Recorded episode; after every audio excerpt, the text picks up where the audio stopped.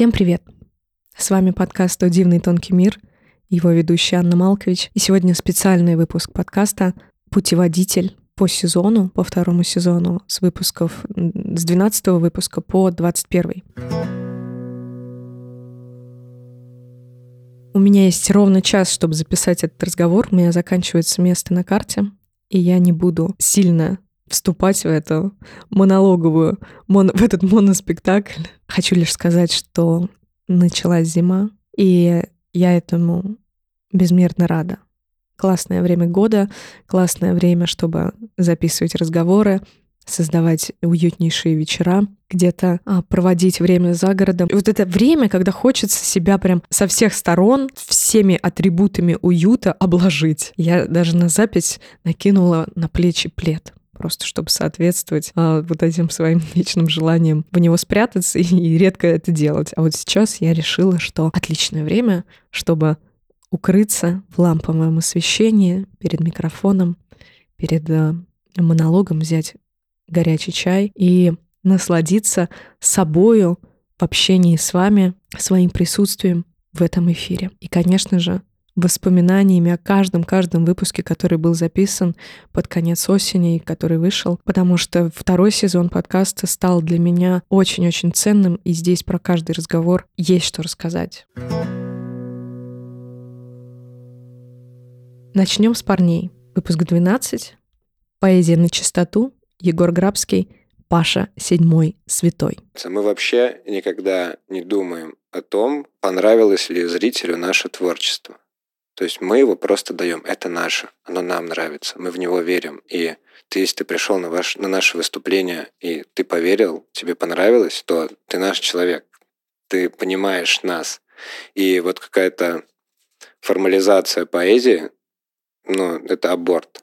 Даже от одного упоминания имен этих ребят мне уже становится теплее. Отлично помню то утро, когда мы записывались. Ребята пришли в студию, и я сразу почувствовала, что вообще все круто. Между нами нет каких-то барьеров. Мы очень к друг другу хорошо настроены. И что бы во время записи не происходило, мы примем вообще любую ситуацию, и нам будет легко. Так и случилось. Разговор был классным, легким. Я обожаю эту беседу. И более того, более того, что она прошла классно и по кайфу, мы еще и подняли очень важную, как минимум для меня, тему, но я думаю, что и для многих выступающих поэтов тоже. Или для тех, кто ходит на выступления, или для тех, кто хочет выступать, или вообще участвует в каких-то ну, вот, э, мероприятиях, связанных с проявлением, с проявленностью. Мы в выпуске обсуждаем тему эмоций на сцене. Насколько это вообще адекватно, адекватно для слушателя, для зрителя, для себя, насколько это естественно быть эмоциональным на сцене или насколько это наиграно. И как а, вообще, ну, что есть там допустимого и где есть блоки. Вот у меня, например, был внутренний конфликт сильный на эту тему, и вы это можете услышать в выпуске в самом. После разговора я поняла, что с этим пора завязывать. Нужно брать от выступления свое, нужно каждый раз выступление проживать а, в том моменте, в котором оно происходит, потому что каждый раз состояние в любом случае будет разным. И перед собою, чтобы вот от себя именно не отворачиваться, очень важно проявлять вот насколько ты хочешь максимально. Если ты хочешь выдать, выложиться, значит, в это нужно идти и не нужно ставить себе каких-то рамок. Практически сразу после записи у ребят был фест, который мы тоже обсуждаем в выпуске. Поэтический фестиваль «Меня уже тошнит», на который я, конечно же, пошла. Если до этого я видела ребят в их мероприятиях э, принимать строго по вечерам по ЦПВ, а тут был вечер, где каждому было уделено определенное время, причем выступали как раз э, Огнев, Паша Седьмой Святой и Грабский Егор, а Дмитрий Певницкий и Владимир Альтергот, которых э, я тоже в этом выпуске буду сегодня позже упоминать, э, они вели лекцию, то есть они разделились. И получается, что на троих ребят было много достаточно выделено времени, и мне удалось познакомиться еще больше с творчеством их. И Паша выступал первым, и я в какой-то момент там вообще так все начало складываться, складываться по обстоятельствам, которые происходили на площадке, по его произведению, которое он читал, я не смогла сдержать слез, и для меня это было настолько, настолько трогательно, живо, что вот я вот эту секунду, я прям вижу сейчас перед собой, как Паша читает, и я стою практически перед ним, вот в этом соединении каком-то, и плачу. Я ничего не могу с собой сделать. Это очень эпичный был момент. А, это редко эпичный момент вообще, который запоминается. Поэтому, Паш, благодарю тебя отдельно вообще за эту секунду там какую-то, да, ну да, несколько даже секунд. Верю вообще в твою вот эту энергию, которую ты способен передать через слово и через свои эмоции, которые из тебя прям прут, что это это должно, вот как вот ты в выпуске говоришь, что, блин, я не согласен с тем, что надо где-то себя сдерживать. Это реально твоя тема. Это нужно, нужно, нужно, нужно раскручивать, нести, находить в себе силы, чтобы не останавливаться. Я думаю, что ты не думаешь здесь останавливаться. Очень этому рада. Про Егора скажу тоже отдельно. С Егором на выступлении была мама, это тоже было очень трепетно. Вообще, я обожаю Егора и его вот эту подачу в своих стихотворениях, подачу самого себя, это тоже то, чему хочется прям учиться. Спина выравнивается у меня всегда, когда я на Грабского смотрю. Так что прям вот как я говорю, что я влюблена во всех парней на чистоту, так и есть. Это все искренне. Я настолько вижу все это и чувствую, что мне хочется, чтобы это происходило дальше. Мне хочется, чтобы как можно больше людей узнавали про ребят, приходили, заряжались и позволяли себе. То есть брали с парней классный пример, позволять себе быть собой на сцене, писать так, как хочется, выступать с тем, что хочется, читать эм, и быть э, в этом мужественными одновременно и супер-супер тонкими. Вот, это прям вот те мальчишки, которые всегда мне нравились. Вот именно такие. Это прям эталон, наверное, того, каким я вижу человеческое проявление. Вот, когда нету отрицания своей тонкости, но при этом это все очень смело.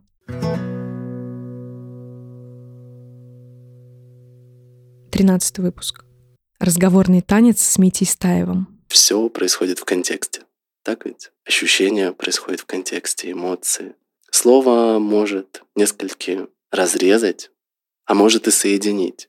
И, возможно, желание просто побыть вот в том, что есть вот сейчас, без вот этого какого-то страха, возможно, волнения, что это куда-то исчезнет, если я прозвучу сейчас словом. Оно, наверное, знаешь, как такая негласная молитва. Мне кажется, что к этому выпуску меня вело огромное количество событий в жизни, пересечений с людьми и странных каких-то, возможно, даже обстоятельств. Я не была сильно знакома с Митей и с тем, что он делает, но очень часто слышала о нем и слышала достаточно чтобы заинтересоваться, кто же это такой Митя Стаев. И вот тут мне сказали, что Митя в основном живет э, либо в Соединенных Штатах, либо на Бали, и мне вдруг сказали, что Митя приедет в Москву. Такого я еще на своей памяти не, не слышала. И Митя мало того, что приедет, он еще и проведет практику,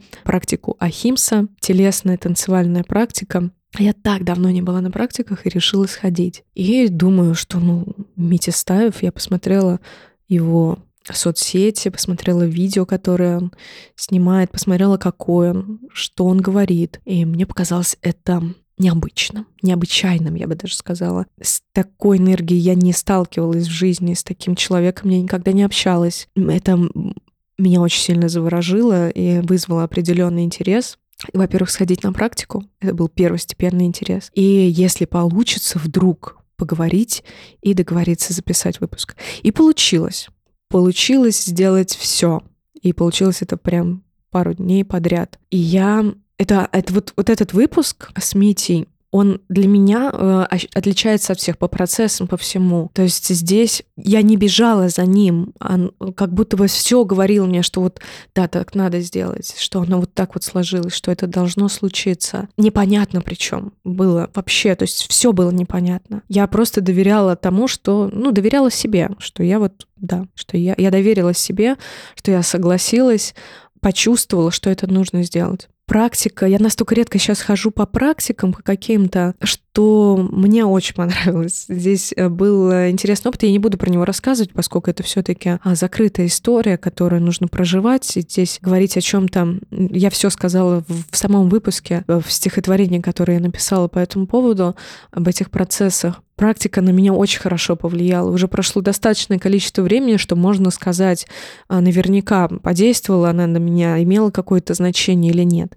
И здесь я точно могу сказать, что да, это был очень интересный опыт наблюдения за собой, за своими коммуникациями, за тем, как я коммуникации устраиваю вообще, за своим внутренним состоянием в процессе выстраивания этих коммуникаций, в теме доверия, в теме а, проявления, ну, во всем, в принципе, о чем я в подкастах говорю, в выпусках. И Митя тоже доверился мне, незнакомому человеку, как-то так вот э, откликнулось ему, и он приехал ко мне. И вот с момента, как он зашел, еще ни с кем не было так, что мы, мы всегда как-то люди приходят, там надо настроиться, надо что-то сделать, пообщаться, что мы будем говорить, на чем-то договориться, ну хоть какие-то точки условные мы проставляем, хоть что-то. А здесь нет, ничего такого не было.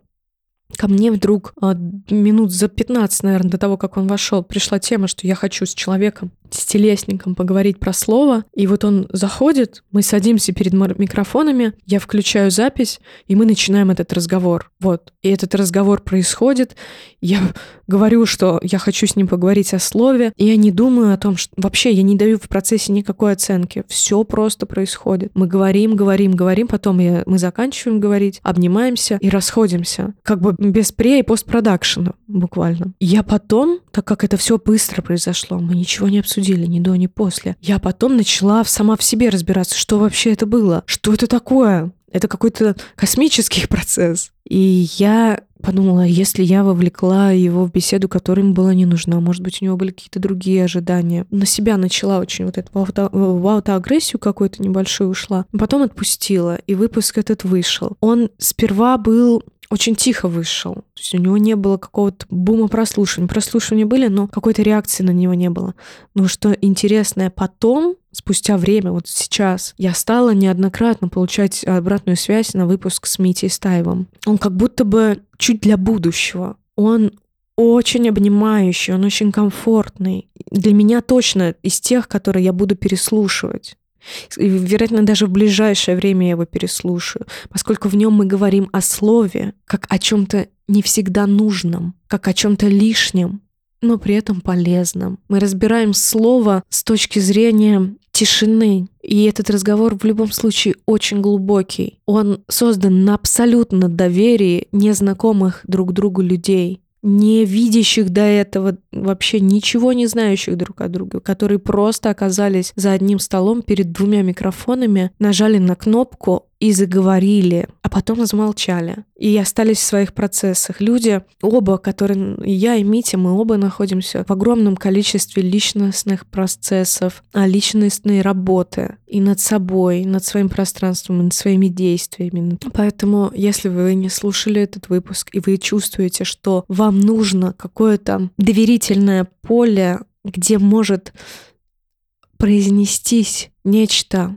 вам сейчас необходимое, вероятно, именно этот выпуск вам очень сильно подойдет. Он потоковый, он очень чистый. Он очень чистый и создан из такого дозволения. Дозволения себе просто быть. Дозволение другому человеку быть таким, какой он есть. И этим он очень ценен.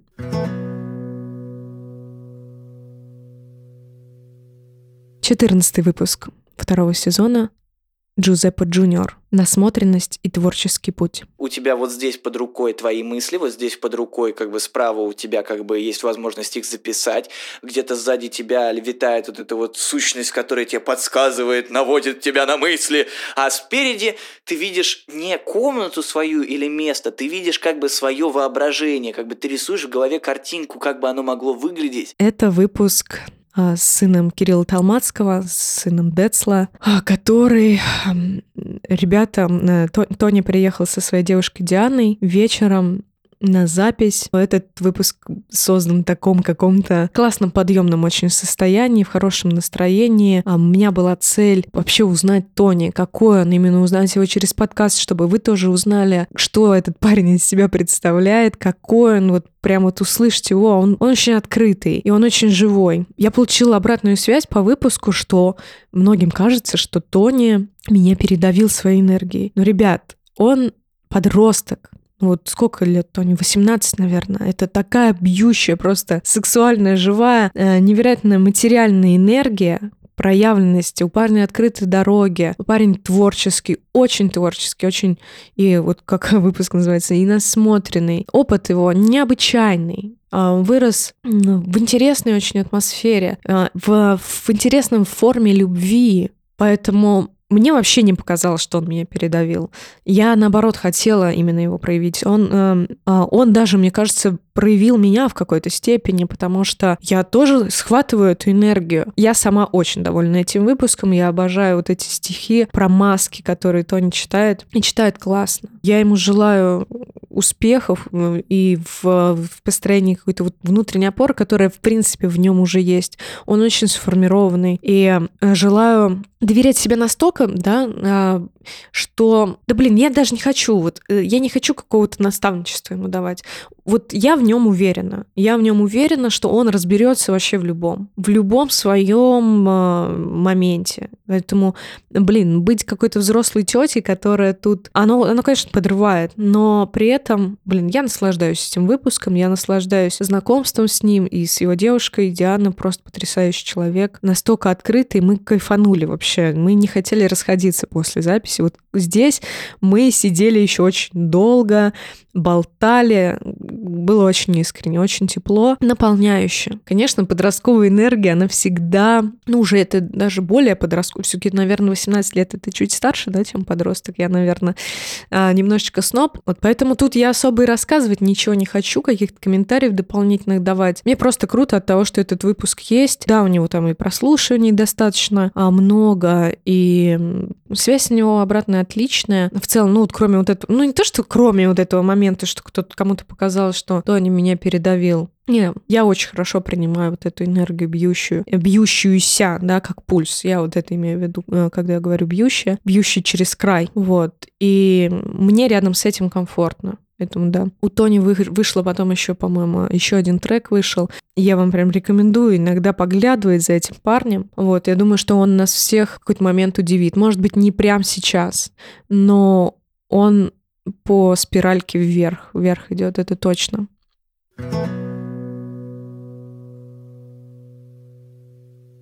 Пятнадцатый выпуск. Ива не бойся всматриваться во мрак. Могу превозмочь себя, сесть за драм-машин. И вот пока я сижу, эти одни и те же биты, там, кик, снэт, сижу, и их программирую часов семь. И вот когда я заканчиваю, вот я чувствую себя настолько свободной, пустой, вот, что все, что я ощущаю, это ее, вот эту Иву, которая вот это все делала. И я ей как бы говорю «да». Ох, Ива, моя любимая Ива. Здесь, прежде чем что-то сказать, я прям сижу сейчас и чувства пошли. Чувства к человеку, безусловные, безусловная любовь. Ива моя подруга, сложнейшая подруга. Мне не просто с ней дружить. А, но я эту дружбу люблю. Люблю и ценю. Это Наша дружба — это дружба двух личностей, которые любят смерть, как она рассказывает в выпуске, и любит всматриваться во мрак и не видит во мраке ничего негативного. Ива это моя прям такая соседушка моей глубины. Сегодня я в очередной раз э, слушала ее песни. Сейчас она снова уехала. Но после записи так получилось, что она приехала ко мне, у меня был ужин, и, и вы хотела мне персональный концерт дать, прям по, на гитаре сыграть пару песен. Так получилось, что несколько ребят были, и вот это такой эксклюзивный акустический концерт получился. В какой-то момент на этом концерте я сижу, и мне кажется, что вот песня «Не разжимая руки, не сердца», которую я когда-то услышала, и мне показалось, что она из какого-то моего сна. Мне показалось, что вот этот момент концерта — это и есть тот сон, и момент из будущего, который я увидела, когда альбом только вышел. И это прям фантастические ощущения нашей связи через творчество, через вот это какое-то простое понимание, что мы почему-то родные люди родные души. Почему-то так случилось. Вот я сейчас говорю, у меня мурашки. Ну, значит, это вот это соединение с душой происходит. Я вам очень, очень, очень сильно рекомендую в моменты какой-то поиска глубины, в моменты желания дотронуться до себя, в моменте, когда вы хотите познать какую-то вот темушку свою, какую-то внутренний мрак, который вы не хотите бояться, послушать песни э, Эйвы. У нее скоро выйдет альбом, я очень жду второй альбом, и соприкоснуться с ее творчеством, с ее чарующим голосом. Мне, мне удалось э, спеть с ней вместе за закрытыми дверями, когда видела это только один человек. Это тоже такой вот момент, как то, что я уже ранее сказала про Пашу, седьмого святого. Это тоже такой момент, когда вот ты в этой точке находишься, и ты знаешь, что это вот сквозь все времена твоей жизни, это такой чекпоинт. Вот с Ивой у меня тоже состоялся такой чекпоинт, и я очень рада этому.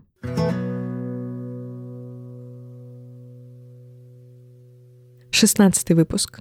Роман Якубсон. Темное искусство и человеческая сущность. Ее купила абсолютно светлая такая барышня. И я, я спрашиваю, говорю, вы понимаете, что вообще изображено на работе? То есть как бы и посыл. Она говорит, да. Я говорю, это же боль. Она говорит, ну, конечно же, гораздо приятно смотреть на боль, которая пережита, она снаружи, и она прекрасна, чем смотреть на нее внутри себя. О, ну этот выпуск, конечно, затронул многие сердца. По-моему, самая большая обратная связь, которую я получала за весь сезон, это здесь. Она таится здесь. Подцепили, вошли в очень-очень такой хороший союз. И роман проявился, проявился в настолько чистом сознанием, что это очень рабочий выпуск рабочий выпуск в том плане, что его можно слушать и слушать и слушать и приоткрывать, приоткрывать свои глубины, приоткрывать глубину романа, наслаждаться, искать, находить, влюбляться в себя. Я очень рада тому, что этот выпуск существует, мое почтение. Если вы вдруг по каким-то причинам поленились послушать этот выпуск, обязательно, обязательно дайте ему время в своей жизни. Подарите себе его, этот разговор.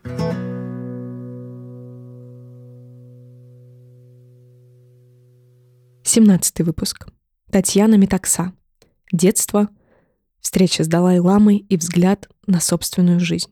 Я несколько фамилий назову. Прекрасная Йоко Оно, Например, мой большой друг Зураб Константинович Церетели, кстати, написавший шесть моих огромных портретов. Ой, этот выпуск очень трепетен и важен для меня.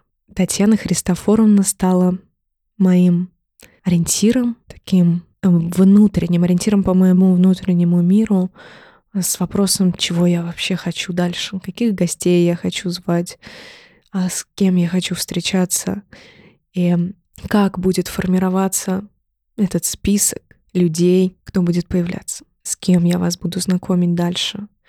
Татьяна Христофоровна, она подарила мне, даже не знаю, слово подарила, наверное, не совсем подходящее. Через нее ко мне пришло очень-очень-очень сильное расширение мне показалось, что дальше мне будет гораздо, гораздо проще. Я как будто бы с ноги смогу заходить, и мне подвластны многие-многие до этого казавшиеся недостижимые вершины. Все как будто бы сравнялось. Пропало понятие вершин, появилась более реальная структура. Это план, цели и способы достижения этих целей. Как будто бы из формата мечтаний я перешла в просто формат реализации. И дозволение сделать себе каждый шаг таким, каким я хочу его видеть. Этот выпуск а, про Татьяну Христофоровну, он практически монологовый, но он должен таким быть. А, вообще, по-моему, практически во всех интервью Метаксы журналистов нету. Есть только она и, и все, никаких закадровых голосов. Здесь мой голос все-таки чуть-чуть присутствует, поскольку он еще так трогательно начинается, этот выпуск. Татьяна Христофоровна жила с моей бабушкой в одном доме в их детстве на Яузе. И, конечно, это то, что не может оставить равнодушным никого. Вот. Э, я рекомендую вам соприкоснуться с этой глубиной, с этой шириной, высотой, с этим объемом, э, с этой личностью. Послушать этот выпуск, посмотреть какие-то другие интервью Татьяны Христофоровны. И, конечно, конечно, обязательно заглядывать в Музей Востока, поскольку это одно из самых, наверное, интересных мест музейных мест в Москве, а, мест, которые приоткрывают на несколько часов, пока вы туда заходите, мир Азии, мир Востока, мир э, Рерихов. Очень классное место. Это одно из моих мест силы в городе.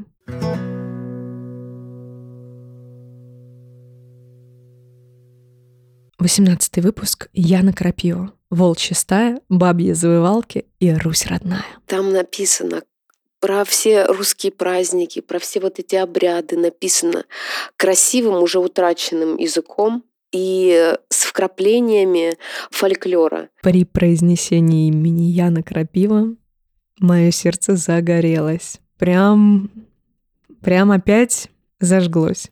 С Яной мы познакомились совсем недавно. Вот буквально, буквально для того, чтобы записать подкаст. И за это время мы как-то прям сдружились, мы увидели друг друга, проявили друг друга чувства. Невероятно. Это невероятный человек, невероятная женщина. Я обожаю Яну. Я уже сходила на выступление Mad Inside, где Яна пела, а как раз вот то выступление, которое в день выпуска состоялось. Это такая энергия, это такая силища, такой свет, такая душа. Яна Крапива my love. Я всегда буду рада видеть Яну, я всегда рада буду ее слышать, я всегда буду бежать туда, где Яна выступает. Вот с Ивой у меня есть вот эта безусловная любовь. И с Яной она появилась из ниоткуда, из творчества, из э, какого-то вот тоже резкого включения в доверие, резкого какого-то яркого света, который пролился в общение. Это талантливейший человек человек, который себя еще не увидел настолько, насколько ее видят другие. Я очень хочу, чтобы ну вот здесь я хочу, да, я эгоистично хочу, чтобы Яна была рядом, а, и чтобы я увидела тот момент, когда она полностью увидит себя. И я тоже хочу увидеть себя. И вот это наша волчья стая, и наша вера друг в друга, и в себя, и в то, что мы делаем, вера в собственное творчество, вот эти процессы, которые мы не бросаем, потому что мы все равно вот за эту тоненькую ниточку тянемся, тянемся, тянемся, и понимаем, что, блин, круто, что мы рядом, что мы есть друг у друга в эти времена, в эти в этих землях, землях, в эти времена мы есть друг у друга, и мы способны друг друга видеть, мы способны друг друга любить.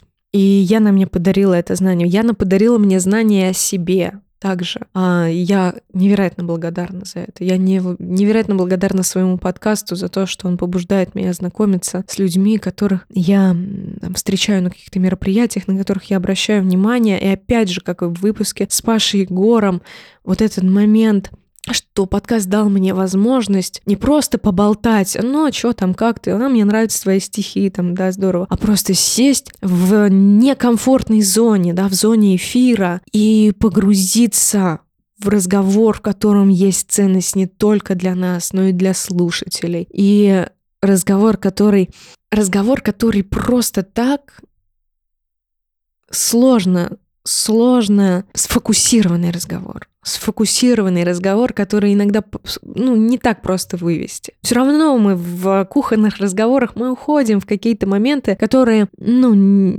не для всех, да, какие-то там обсуждения, какие-то переживания. А здесь в подкасте мы все-таки концентрируемся, концентрируемся на сути. И вот с Яной мы затронули сути. И я вам очень рекомендую этот выпуск. Он очень красивый. Он очень про красивую душу, про душу человека в целом, в его соприкосновении с тем, чем он наполняется, чем он живет, чем он творит, процессы, которые в нем внутри происходят. Разговор вечно. Очень-очень он честный.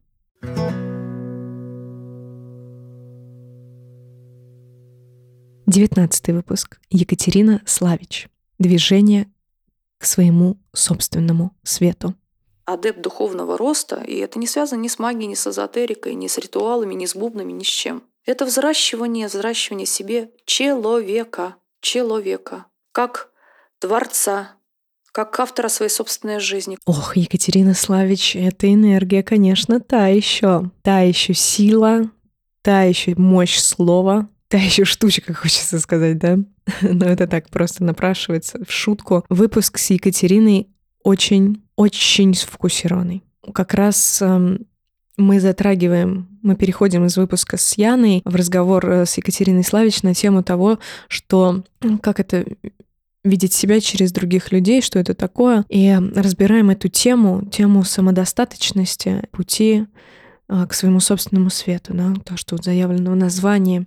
Этот выпуск, который я точно буду еще переслушивать, я знаю, что Екатерина его слушала сама с большим удовольствием. Выпуск получился очень, очень ценным, он действительно несет под собой такую рабочую ценность для тех, кто пашет над собой, кто еще не успокоился в этом плане и понимает, что выбор себя это все-таки такая пахота, и увидеть себя это труд, но это труд то, что стоит проделывать, потому что очень много вокруг конструкции, очень много информации, очень много всего-всего-всего на нас налипло. И чтобы жить а, счастливую жизнь, за это нужно топить. Я не буду говорить, что за это нужно бороться, за это нужно прям топить. И вот Екатерина топит за то, что человек должен жить счастливую жизнь. Вопреки всем историям про то, что человек никому ничего не должен, что давайте от себя отстанем. Нет, у Екатерины твердая позиция, и мы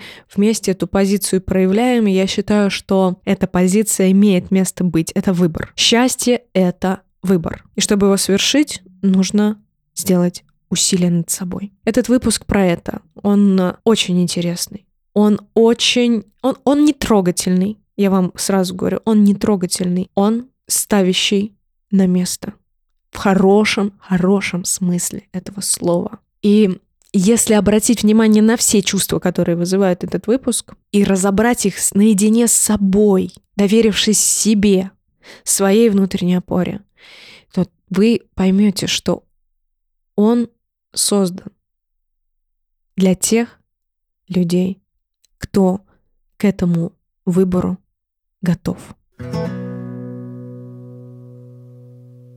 Двадцатый выпуск. Поэзия на чистоту. Дима Пивницкий и Вова Альтергот. Момент этого просвета какого-то, в который успевает проскользнуть другой ты и материализовывается в тексте. Именно поэтому очень часто для тебя самого то, что ты пишешь, становится открытием и в моменте, и впоследствии, потому что это ты, но незнакомый самому себе зачастую. Поэтому, опять-таки, им очень много можно простить. Я очень долго думала, как назвать этот выпуск. Дмитрий Пивницкий, Владимир Альтергот или все-таки Дима и Вова. ну, назвала, в общем, как назвала.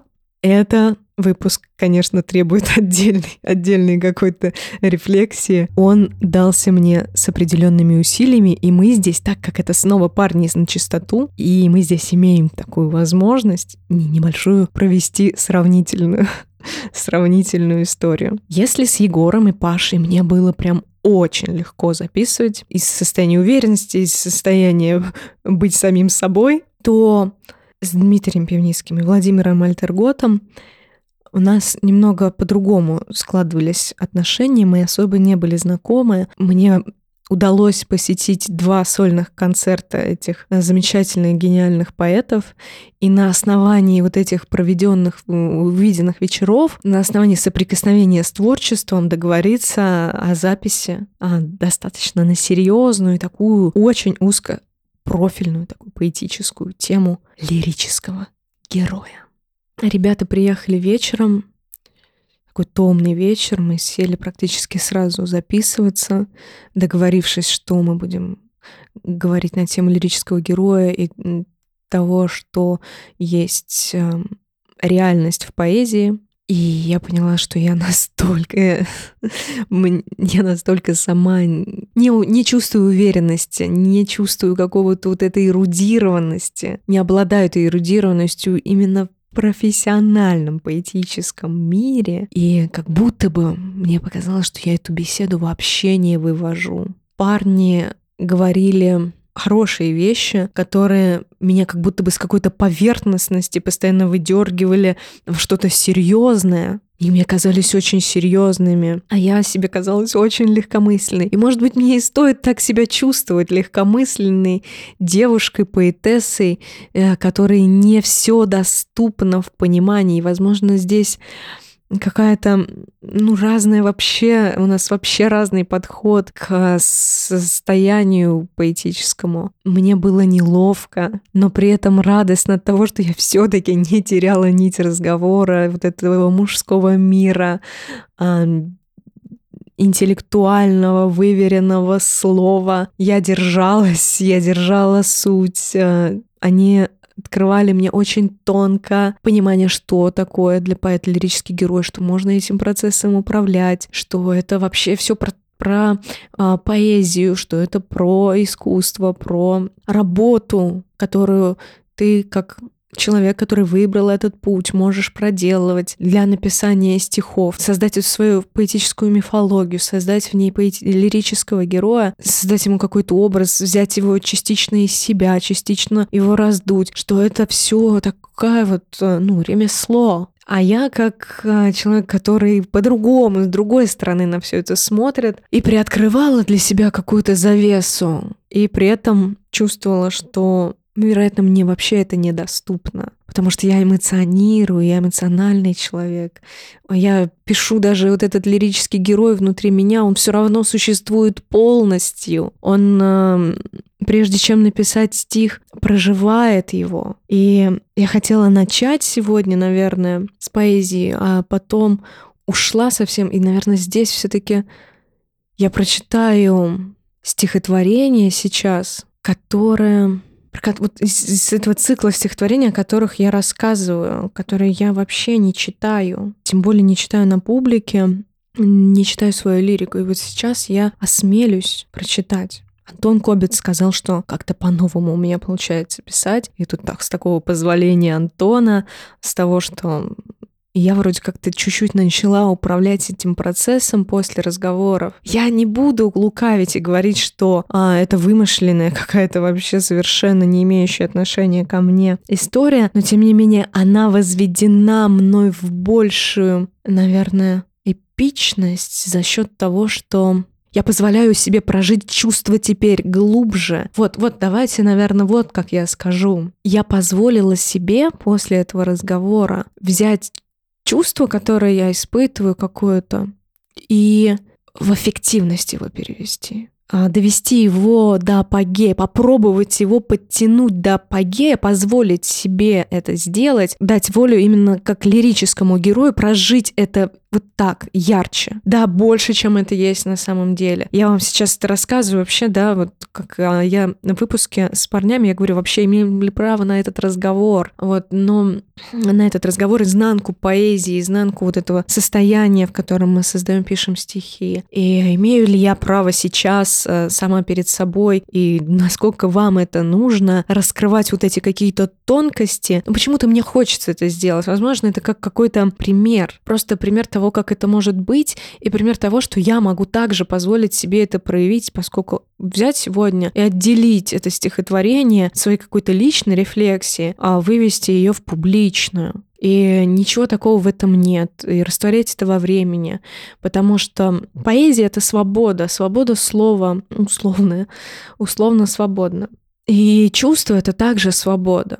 К чувствам может привести все, что угодно. Я об этом еще говорила во втором выпуске подкаста в первом поэтическом рауте с Гошей Тедеевым и Аней Спиркиной, что Поэтесса может написать стихотворение с одного взгляда на человека, расписать какое-то чувство, прожить его, позволить этому быть, а восхищаться собой в этом. Как я в одном из своих стихотворений говорю, чувство — это лучшее, ради чего мы пришли. Поэтому и здесь, вот сейчас я прочитаю вам стихотворение, оно будет не настолько возвышенно, а лирично позитивным, но чувство это лучшее, ради чего пришли, в том числе и такие. Ты тень свою отбросил на меня. Я смыть ее не в силах. И жду часов, когда не видно дня, там тени скрытые, в них нет силы. Ты положил на сердце мое руки и зажимаешь так, что не вздохнуть. Твоя любовь — мои лишь муки. Твой взгляд горит, его пора сомкнуть. Твоя печаль, что ты бессильно слаб перед моей свободой больше не зависеть. Мне больно, да, я предана тобой, а не тебе. И не тебя мне суждено возвысить.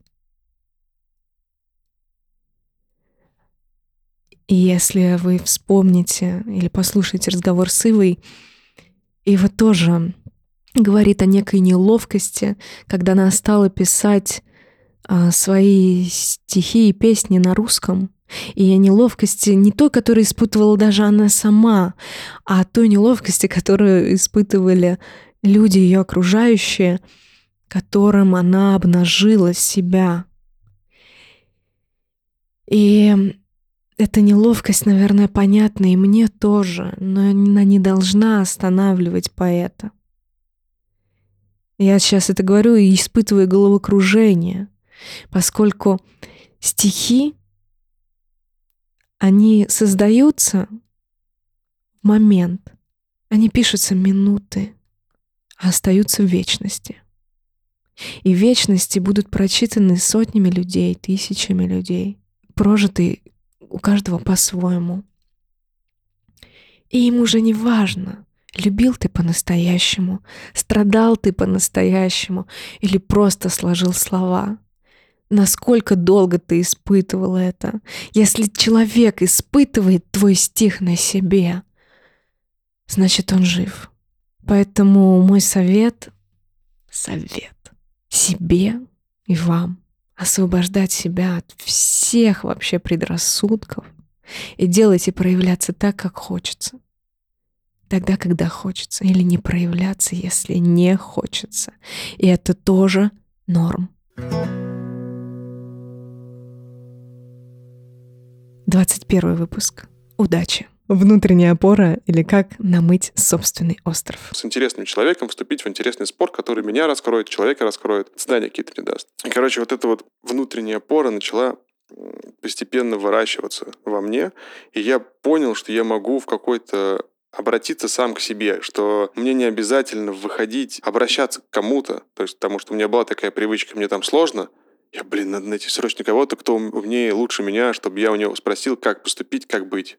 И тут я понял, что мне никто нормально, адекватно не может подсказать, потому что у него свой вообще внутренний остров, там свои течения и свои ветра дуют. Здесь я прям сейчас чувствую, что весь подкаст, вот я сейчас вам рассказываю состояние из выпуск, выпуск, выпуск, выпуск, выпуск, и оно прям ниткой связано. И вот здесь, в выпуске с Никитой «Удача», где мы намываем собственный остров, эту внутреннюю опору, эту состоятельность, и как раз говорим о том, что стихи нам не принадлежат после того, как мы их пишем. Никита об этом говорит. Я это абсолютно поддерживаю. Здесь мы, как э, написала одна моя подруга, Я вам прочитаю сейчас этот. Аня, благодарю. Слушаю прямо сейчас, и каждое слово так вовремя. Про внутренний остров вообще перевернуло все в сердечке. Этот эфир, как побывать целый месяц уединенно самим собой в самом бережном для меня месте. Да, финал сезона, второго сезона, в который вышел в последний день осени, 30 ноября. Это вот это уединенное место, где мы с Никитой близкие, не последние друг другу люди, бывшие коллеги, ну не совсем бывшие, бывшие. Мы все так еще и не записали последний выпуск, итоговый выпуск а,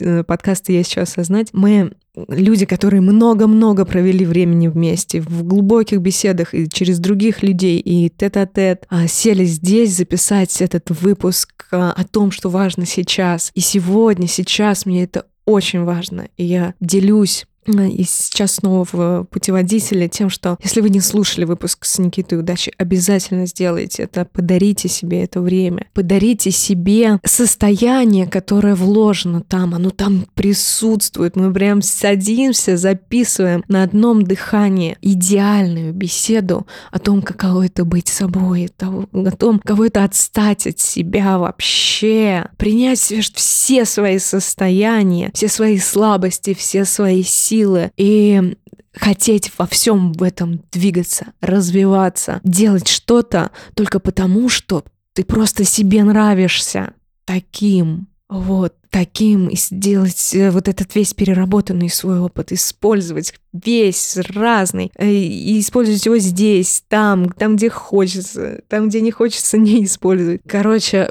прям отпускать себя. Вот прям у меня уже и мурашки, и все теле, эта энергия кундалини закружилась, завертелась, круче верчу. А сподвигнуть вас хочу к тому, чтобы вы обязательно послушали этот выпуск. А, и если зайдут и песни Никиты тоже. Вот, прям от души.